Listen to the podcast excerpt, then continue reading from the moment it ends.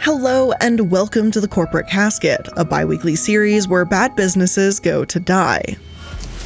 We will discuss any and everything from bad charities, terrible CEOs, and businesses that have a lot to hide. I'm the iilluminaughtii, and today we're going to be talking about a charity called Teach for America. Now, Teach for America is a nonprofit that receives hundreds of millions of dollars in revenue, all for the mission of furthering education in low income areas. They, quote, enlist, develop, and mobilize as many as possible of our nation's most promising future leaders to grow and strengthen the movement for educational equity and excellence, end quote. Basically, they encourage and incentivize recent college graduates and professionals to teach in economically disadvantaged communities so that students in those areas have more access to professionals in their aspiring field, or so that there's more educators there in general to help that kid's potential. And this sounds great on the surface, and there's a lot of good that Teach for America has done. But today, we're not just covering the good, we're going to cover the good, the bad, and unfortunately, some of the ugly. So let's dive right in and start with this nonprofit's history. I'm from Nashville, Tennessee. Brooklyn, New York, Baltimore, Maryland. I'm originally from Nigeria, but I serve in Texas now. In today's economy, we need great teachers helping the students who need them most. And that's why TFA is as important today as it was 25 years ago. Teach for America isn't a very old nonprofit. It's been around for only about 30 years. According to one source, Teach for America was founded by Wendy Kopp, who first conceived the idea in her senior thesis at Princeton University.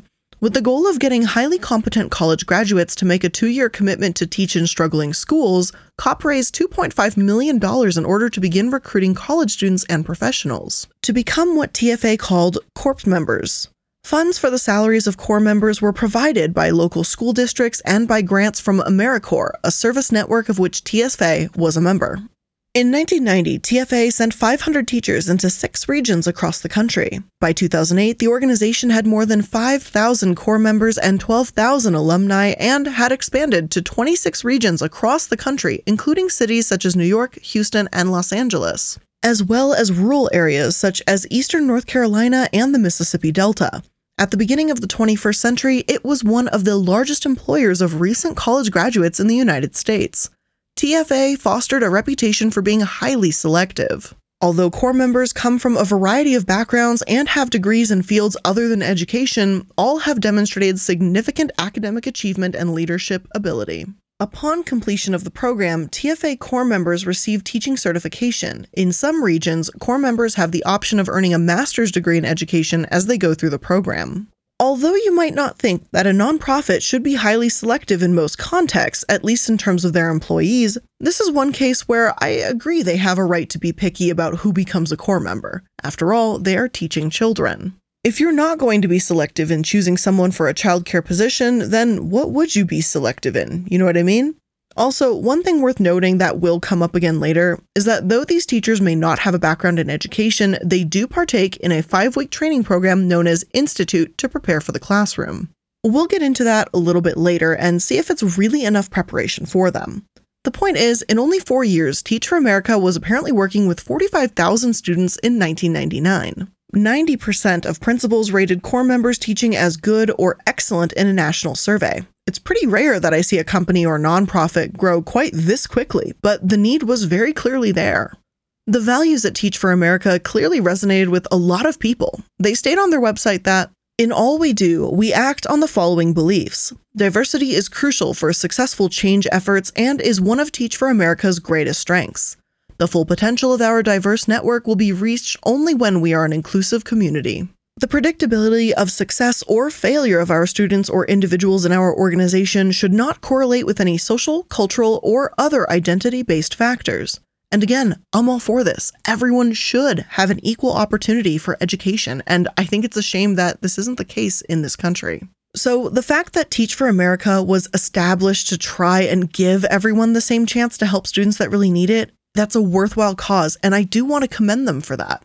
According to some studies, though, not only was this movement growing, it was effective. One paper published by the Urban Institute in 2008 reads TFA teachers outperformed the control teachers, including experienced teachers, in student math achievement. The impact of five TFA teachers and control teachers was no different in reading achievement. When TFA teachers were compared with novice control teachers, the impact on math achievement was larger than when compared to the full teacher control group and reading remained insignificant. Kane, Rockoff, and Staiger used six years of data and found a small positive effect for TFA on student math achievement, relative to certified teachers controlling for years of teaching experience.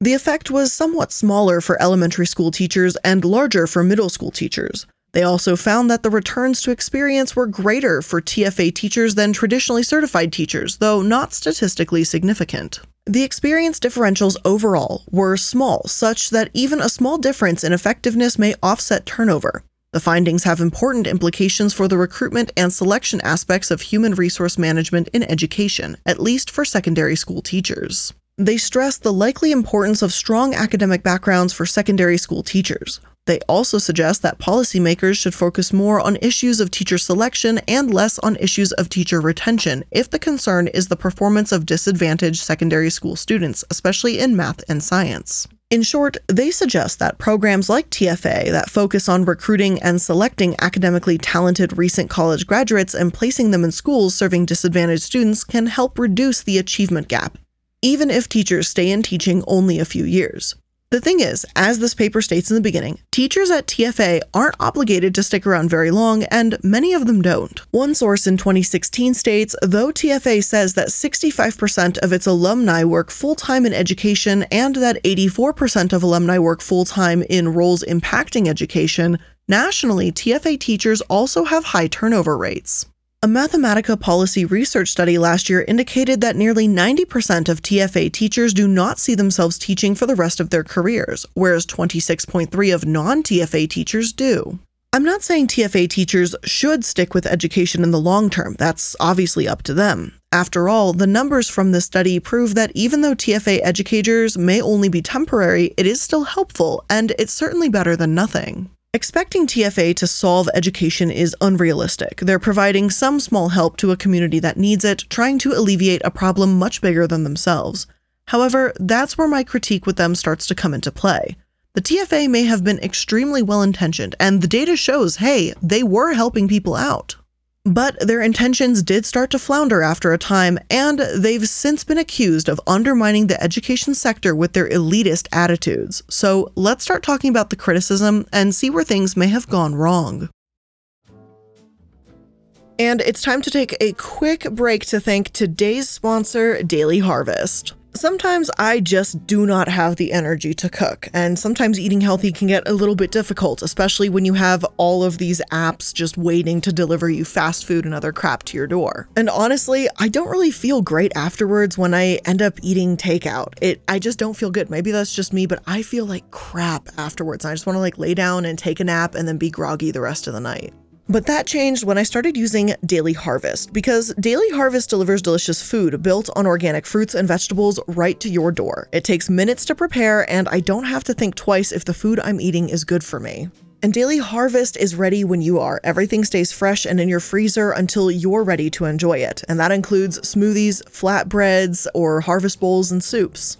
And Daily Harvest never uses preservatives, added sugars, or artificial anything, including their recently launched almond milk, which is made up of only almonds and a dash of sea salt. And it's super convenient to stock up and just throw that into your smoothie blends. So if you want to get started today with Daily Harvest, make sure to go to dailyharvest.com and enter promo code CASKET to get $25 off your first box. Again, that's promo code CASKET for $25 off your first box at dailyharvest.com. Again, make sure to go to dailyharvest.com, use code CASKET. Thank you for sponsoring today's corporate casket. An article by Olivia Blanchard called I Quit Teach for America came out in 2013. Beneath the headline, it reads Five weeks of training was not enough to prepare me for a room of 20 unruly elementary schoolers. This is one of TFA's largest criticisms. These teachers may have the best of intentions, but with no background in education, that spells disaster. Not to mention, the TFA's attitude, according to Olivia, seems to shift from one of we'd like to help these communities to a we can do better than you. The article reads The phrase closing the achievement gap is the cornerstone of TFA's general philosophy, public relations messaging, and training sessions. As a member of the 2011 Corps, I was told immediately and often that 1. The achievement gap is a pervasive example of inequality in America, and 2. It is our personal responsibility to close the achievement gap within our classrooms, which are microcosms of America's educational inequality. But between those two messages lies the unspoken logic that current non TFA teachers and schools are failing at the task of closing the achievement gap through some combination of apathy or incompetence. Although TFA seminars and presentations never explicitly accuse educators of either, the implication is strong within the program's very structure. Recruit high achieving college students, train them over the summer, and send them into America's lowest performing schools to make it right. The subtext is clear only you can fix what others have screwed up. It was an implication I noticed when an email I received during Institute, the five week training program, referring to a system of students who have simply not been taught. The email explained that's really what the achievement gap is. For all the external factors that may or may not add challenges to our students' lives, mostly it is because they really and truly have not been taught and therefore are years behind where they need to be.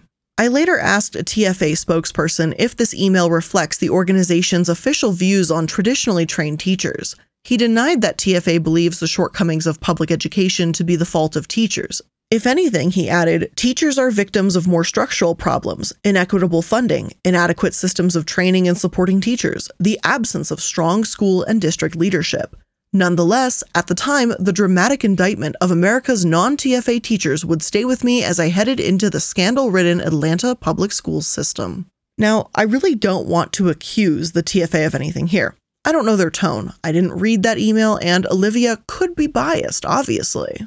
However, this does play into their elitist attitude later. I agree that teachers are victims of the structural problems in the education system as much as anyone else, Yet, if TFA is using that as some sort of reasoning on why they're a better alternative or better leaders, then that's also a bit messed up.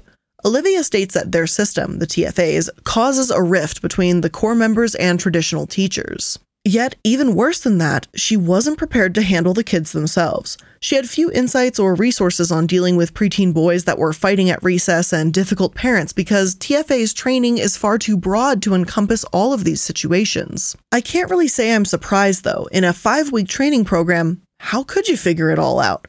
How could a five week training program realistically include even half of the things that a degree in education does? This might be just me thinking out loud, but I feel like in order to better work with and for traditional educators, Teach for America should have been geared towards teachers' aides or tutors. Rather than having these corps members going off into giant, unruly classrooms alone, maybe they should act as an extra set of hands for teachers that need the help. Olivia continues and writes I was not alone in my trouble with student behavior. Gary Rubenstein, a 1991 TFA alum and an outspoken critic of the organization, believes the training sets teachers up for failure.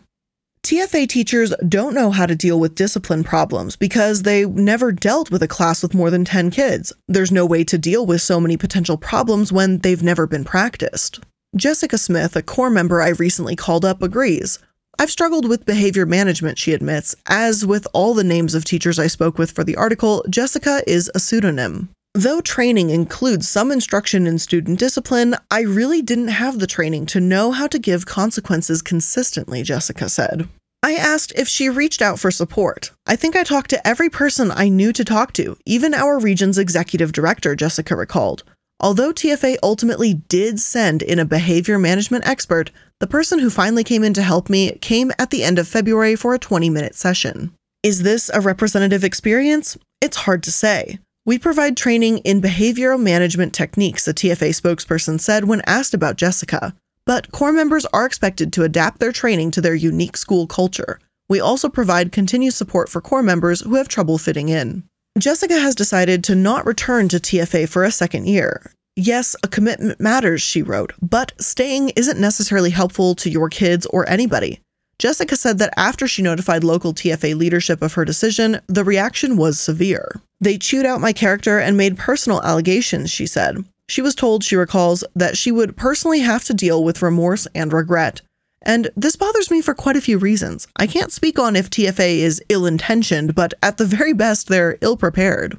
Olivia states that TFA, even more so than the public school system, is designed to teach for the test. They apparently strongly encourage their teachers to base their classes' big goals around standardized test scores. Maybe so that if students do well on these tests, TFA can continue to present their ideas to donors and potential teachers as proof that they're doing well in these school systems. Again, that's just my speculation. I'm not saying this scenario is true under every traditional teacher or under every corps member. But the fact is that while the TFA teachers may have done all right according to the numbers, the difference between them and traditional teachers was relatively small. So perhaps they're effective in teaching for the test, but they sound far less effective in teaching to help a kid grow and learn. Not to mention, their data we discussed may not be accurate in the first place. The article also states TFA's ability to rate the performance of its own teachers has been heavily criticized. A Reuters article in 2012 pointed out that TFA's 2010 federal grant of $50 million was based on the organization's internal data, showing that 41% of its first year teachers and 53% of its second year teachers advanced their students by an impressive 1.5 to 2 years in a single school year. When asked about the origins of these statistics, TFA's former research director, Heather Harding, admitted that many teachers provide performance statistics based on self designed assessments. Reuters quoted Harding saying, I don't think it stands up to external research scrutiny. The TFA spokesperson maintains that the comment was taken out of context and that Simon was merely pointing out that internal research referenced a giant application that does not meet the same level of rigor as external research, although both show the positive impact our corps members are having on students. Whether or not the numerical data is broadly accurate, I can attest to the pressure within TFA to produce proof of students' gains without much oversight or guidance. Stephanie Simon is the author of this Reuters article, and I've got to say, the TFA really seems to want to downplay what her article said. Stephanie wasn't simply questioning if the TFA's research stood up to scrutiny. The title of her article is Has Teach for America Betrayed Its Mission? Stephanie says the TFA has had to abandon unproven claims that nearly half its teachers achieve outstanding academic gains with students, which leaves the pivotal question of its effectiveness unresolved. And you know, I love data. So show me those numbers, income disclosures, tax forms. That's where I find the smoking gun against MLMs because you can, you know, make pretty words, but the numbers, they're just going to say what they are. Therefore, when I saw those numbers from the Urban Institute earlier, I expected that this episode may not have much in the way of scandals and controversies. Yet a lot of these articles say those numbers can't even be trusted. And a lot of air quotes here, but their data, quote, quote, is allegedly pretty damn questionable. And this Reuters article puts a few of its own numbers out there when Stephanie writes. In the early years, TFA nearly collapsed several times from insolvency when it began to land grants from corporations and foundations. Among its biggest funders, the Walton family, heirs to the Walmart fortune. A tax exempt nonprofit, TFA reported annual operating surpluses of 35 million, 114 million, and 37 million in its last three federal filings. Kopp, who earns $375,000 a year, supervises 1,800 employees, including a small army of recruiters. Eager to bring in more low income and minority candidates, TFA no longer sticks to elite colleges. Recruiters also urge veterans and mid career professionals to apply. TFA retains its competitive prestige by rejecting 90% of applicants. The recruits are paid a standard starting salary by their school district during their two year teaching stint. To offset costs, TFA requires each district that hires its teachers to pay a negotiated fee, typically 2,000 to $5,000 per teacher per year. Before agreeing to send recruits to a region, TFA often lines up additional subsidies for local businesses, philanthropies, or state government. In Mississippi, for instance, TFA laid out a plan to send 700 recruits to the impoverished Delta, but said it would need $12 million from the state plus $3,000 per teacher from local school districts to subsidize that growth. The legislature came up with just $6 million this year, enough to bring in 370 teachers. Still, local TFA director Ron Nurnberg said he considers that a victory given that the state was cutting everyone else's budget. A few states have recently reduced grants to TFA because of fiscal pressures, but taxpayer funding still brought in $64 million in the fiscal year 2009 to 2010, about a third of TFA's revenue, tax records show.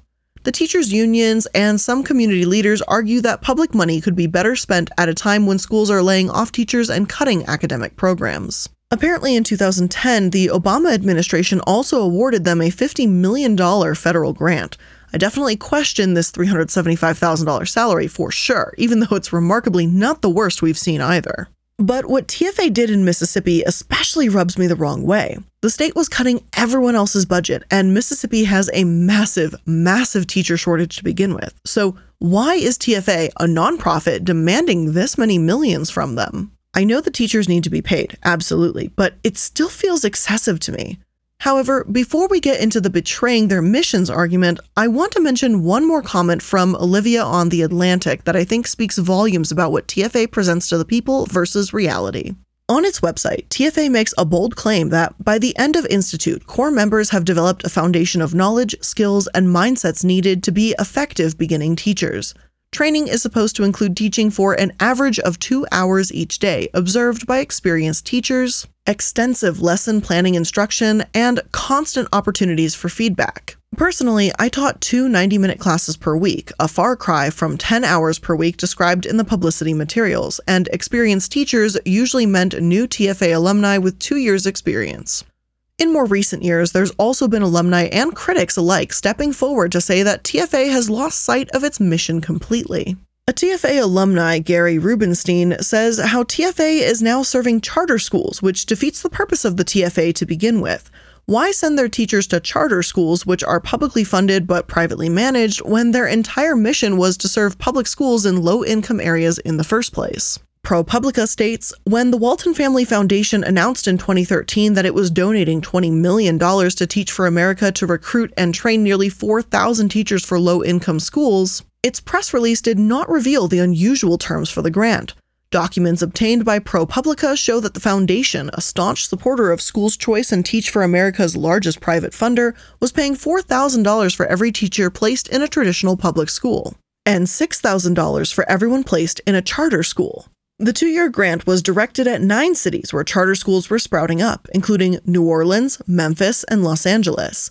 The gift's purpose was far removed from Teach for America's original mission of alleviating teacher shortages in traditional public schools. It was intended to generate a longer term leadership pipeline that advances the education movement, providing a source of talent for policy, advocacy, and politics, as well as quality schools and new entrepreneurial ventures, according to internal grant documents. The incentives corresponded to a shift in Teach for America's direction. Although only 7% of students go to charter schools, Teach for America sent almost 40% of its 6,736 teachers to them in 2018, up from 34% in 2015 and 13% in 2008. In some large cities, charter schools employ the majority of TFA teachers 54% in Houston, 58% in San Antonio, and at least 70% in Los Angeles. Jeffrey Henig, a professor at the Teachers College, Columbia University, and author of a book about education research and charter school policy, said These billionaire school reformers and the foundations with which they are allied really have become much more sophisticated in the way they strategically use their funding. And this is an absolute disappointment. NPR also spoke about this fairly recently in 2019. The thing is, I understand why TFA would want to accept that money from Waltons. $20 million is no small number and nothing to scoff at. But if it betrayed their core mission and they still went with it, then I really have to question the integrity of all those that took it. What TFA did may not be illegal, but they took all this money only to go morally bankrupt instead. This grant agreement gave them more money for charter school teachers, and well, honestly, this only makes me curious as to what the hell the Walton Family Foundation is doing behind closed doors. NPR explains that they support charter schools, but for them to band together with TFA and spread their mission in this way, it's a really shady situation. Now, there's some speculation from NPR about if this could possibly hurt TFA's credibility, and a statement from the Walton Family Foundation is actually a supporter of NPR itself. I can't say for sure if this has really hurt their credibility, but if I have to guess, I say it's a culmination of quite a few things. One story from the Washington Post says that TFA's diversity gains have come at the expense of teachers of color, and they reference Terrenda White's article called Teach for America's Paradoxical Diversity Initiative Race, Policy, and Black Teacher Displacement in Urban Public Schools. I downloaded the article to take a look at what Terrenda White had to say, and I highly recommend you take a look too if you're more interested in that too. But a couple interesting sections here. On page two, she says In 2016, Teach for America celebrates its 25th anniversary. As one of the nation's top recruiters of college students into urban schools throughout the country, the organization will likely celebrate a host of accomplishments, including its longevity and expansion over time, its financial growth and political influence in the realm of education reform, and its impact, largely contested, on the educational lives of children in low income communities of color. One of TFA's taken for granted successes will likely include teacher diversity, one of its celebrated core values that is evident in recent gains among corps members from racially diverse backgrounds. While for most of its history the organization recruited from the nation's top predominantly white institutions and universities, it shifted gears in the mid 2000s to increase recruitment at state colleges and historically black colleges and universities. These changes improve the percentage of corps members of color, such that the organization reports dramatic growth in diversity from 27% in 2005 to nearly 40% in 2014. In light of the growing population of students of color in U.S. schools, nearly half of all students in U.S. public schools were students of color in 2014, while teachers of color represented 17%.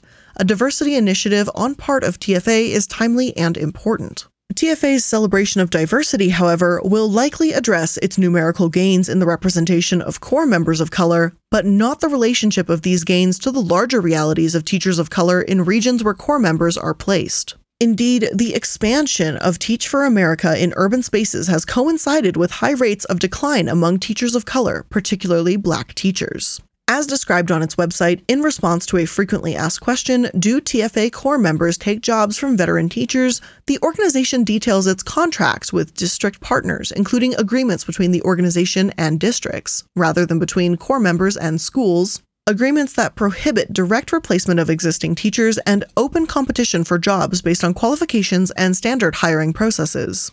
Observers note, however, that hiring processes in district schools are influenced nonetheless by airtight contracts between districts and TFA leaders and leave little room for principals to negotiate whom they hire. Others point to the financial bargain of hiring seemingly inexpensive TFA corps members which undermines regional competition for jobs as principals look to save money in times of recession and thus favor TFA novices with short term commitments. First of all, I have to give Terrenda some amazing credit because she doesn't attack TFA, but truly tries to examine every nuance of the issue. Secondly, this article examines the relationship between not just TFA and principals, but many different states and the teachers of color within them, even if TFA wasn't originally founded to take away jobs from traditional teachers, that has happened with little doubt. Even if TFA may have diversity in their numbers, their improvement in that area, as Terrenda puts it, coincides with a drastic decline in the number of teachers of color and black teachers in particular in the very cities where TFA has expanded. These teacher layoffs and school closures where teachers of color disproportionately work are most likely benefiting TFA in a way they don't want to publicly acknowledge. There's far more to it than just numbers, though. There's also TFA's approach. As Terrenda again explains, for TFA, the managerialism and the technocratic approach excludes a serious discussion about these larger systemic problems poverty, segregation, and unequal funding. When I was a TFA corps member, I really believed that if I just had perfect lesson plans, then these larger problems wouldn't matter. The technocratic approach is just about test scores and making them go up, and it's disconnected from these larger questions. How do we involve parents, and do they have any say in what a good school is? Are they a part of these turnaround models? Do they get any kind of voice? I think the whole community based model of schooling is very much being lost to a top down managerial approach. Who is the manager? Where are you from and do you understand this community? And what do you mean when you talk about great teachers? Does your definition include values like being socially aware, responsive, and empathetic and understanding a community and its students? I think TFA has an ideology, and they push that ideology at the expense of other important ways of improving schools. And at times, they're not just indifferent, but hostile to these more systemic approaches to improving schools. Again, it's worth noting here that I'm sure these results and reactions fluctuate from place to place depending on the teacher. Some might stick around, some don't. Like with any educational topic, whether it's homework or the history of traditional schools, it really just depends. If you've had a fantastic experience with a teacher from TFA, I don't want to diminish that. But their attitude as a nonprofit and as a whole does worry me a bit. Just because someone has a degree in mathematics doesn't mean they can teach a math class. Teaching involves far more than just knowledge of the subject. I think Teach for America could be great if it was utilized properly, whether it was to provide a substitute teacher for the year to a school that may be struggling to find a genuine long term teacher, or a teacher's assistant, or something of that nature. It's not like they don't have the resources to do that. It just feels like their original vision has been lost this past decade, especially when they not only accepted the condition of working with privately run schools, but began to push out long term teachers of color in communities that they were supposed to be helping in the first place. That article by Terrenda will be in my sources, of course, but you know, I just don't want you taking my word for it. You can absolutely go through it. It's 42 pages of one hell of a wonderful read. Now, the last thing I want to touch on is also the TFA's approach to conflict and a bit more about their recent attitude. As the organization has continued to expand, both supporters and critics have called for more transparency.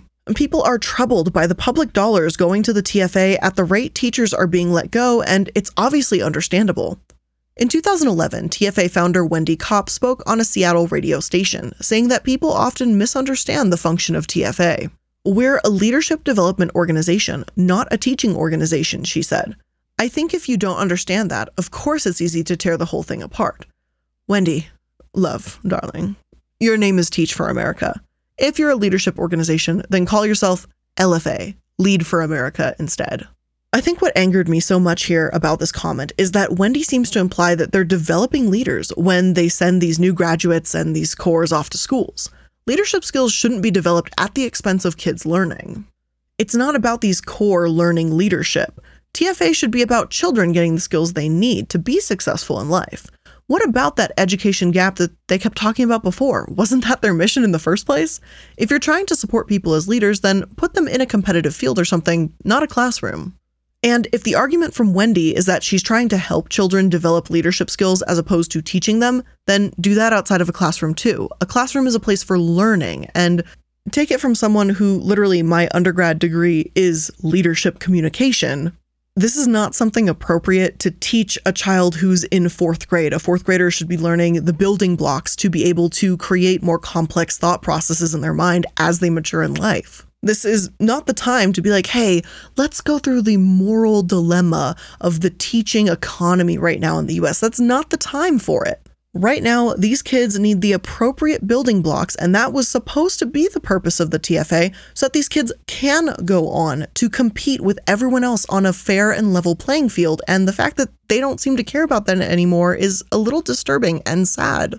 I think all of this as a whole just proves to me that TFA has completely lost its way. And in recent years, they have absolutely proven that. In 2019 in Oakland, California, teachers were on strike for better pay. One teacher stating that she barely survives on a $55,000 salary in California. She couldn't afford childcare costs, so her mother watches her son while she's at school teaching. More than 100,000 public school teachers in six states took part in walkouts demanding higher pay. Yet, TFA's educator placement program suggested they should cross the picket line, ignore the strike, or they'd risk losing thousands of dollars at the end of their service. Peyton Carter, a 1999 Teach for America alumni and current Oakland teacher, said he was outraged that members may lose an award worth 2,000 to $10,000, a financial incentive the nonprofit uses as a recruiting tool. We feel it's really unethical and unfair use of the funding as basically financial leverage to coerce them into crossing the picket line, Carter said. No TFA corps member would willingly do that because of the professional damage to relationships. Spokesman Jack Hardy said Teach for America didn't provide recommendations on what its 58 teachers should do in the school district, where a possible strike would affect 36,000 students. He said there's a misunderstanding on the guidance it communicated outlining rules from AmeriCorps, a federal service program that bans striking and provides the awards after teachers apply for them at the end of their two year service agreement. We don't have a position on the strike or organizing. Our corps members, we stand behind them, we stand beside them. Our goal is to help them be successful, Hardy said. Will Corvin is in the second year of his Teach for America stint and said all of the corps members working with him at Oakland High School chose to be in the union. The history teacher said he wants to support the possible strike to get better work conditions for all teachers and to show his appreciation for the colleagues who have helped him by sharing their lesson plans, curriculum, and mentorship. I really want to help these veteran teachers who helped me so much and also help myself by getting a better wage, Corvin said. Teach for America is by default forcing its members to make a political decision without a choice, said Ismail Armendariz, first vice president of the Oakland Education Association, which represents about 3,000 teachers, who is a special education teacher and a 2012 alumni of Teach for America. It's also a political action to cross the picket line, he said. This is just yet another controversy from TFA, another time they've found themselves in hot water. Not to mention, yet another example where this rift between traditional teachers and TFA corps members can develop. If the TFA members are being told to work during these walkouts. Now, don't get me wrong, there's been plenty of support for TFA too, but it seems very surface level. For example, Bernie Sanders said in 2011 that when we have highly qualified teachers, we don't want all those teachers being in upper middle class neighborhoods educating kids to go to Harvard and Yale. The thing is, I don't know how much Bernie Sanders knew about TFA when he made this statement, but my problem is that the TFA corps aren't highly qualified teachers. I agree with this general sentiment that every community deserves a well qualified teacher, but I disagree with TFA when they say their members meet those standards. They simply don't. Even Olivia, who we mentioned earlier, by her own admission, had no idea how to handle arguing boys at recess. Harvard Magazine has also published an article about TFA questioning if the organization is good for America. Their most cited concerns are the ones we've already mentioned. TFA teachers are ill prepared, they leave too soon, and they belittle and take veteran teachers' jobs. I'd say the last one is probably my biggest frustration, but the fact is, none of them look great. Even if I said these temporary teaching positions and the high turnover rate isn't the biggest deal, I don't want it to come across as a non issue either. It absolutely does matter. I guess it just starts to feel like this is another thing to throw on the pile, and some issues seem far more pressing. A self described TFA resistance movement has appeared, led by some of its own alumni. These former corps members say their youthful idealism was cynically co opted by a group that, in the big picture, acts as the detriment of public education. TFA seems to be training their corps to believe in a simple narrative that public schools are irreparably damaged. Bad teachers and bureaucracy are to blame, and our only salvation is by diminishing the union, innovating, and creating systems of choice and competition, says Beth Sondel, a former TFA teacher who is now an education professor at North Carolina State University. I agree with the TFA that the education system needs help, badly, but I don't think TFA is the solution either. They have the potential to help, but even that's been a struggle for them. I do truly hope that TFA can get back on track to do some good, though I won't hold my breath either. Right now, it feels like they're doing more hurting than helping. But with all of that being said, that's where I'm going to end today's episode of The Corporate Casket. I hope you enjoyed this episode, and if you did, make sure to leave a like, follow, subscribe wherever you're listening to this so that you can stay up to date with all the latest uploads. Thank you so much for tuning in to another Corporate Casket, and I'll see you in the next one. Bye.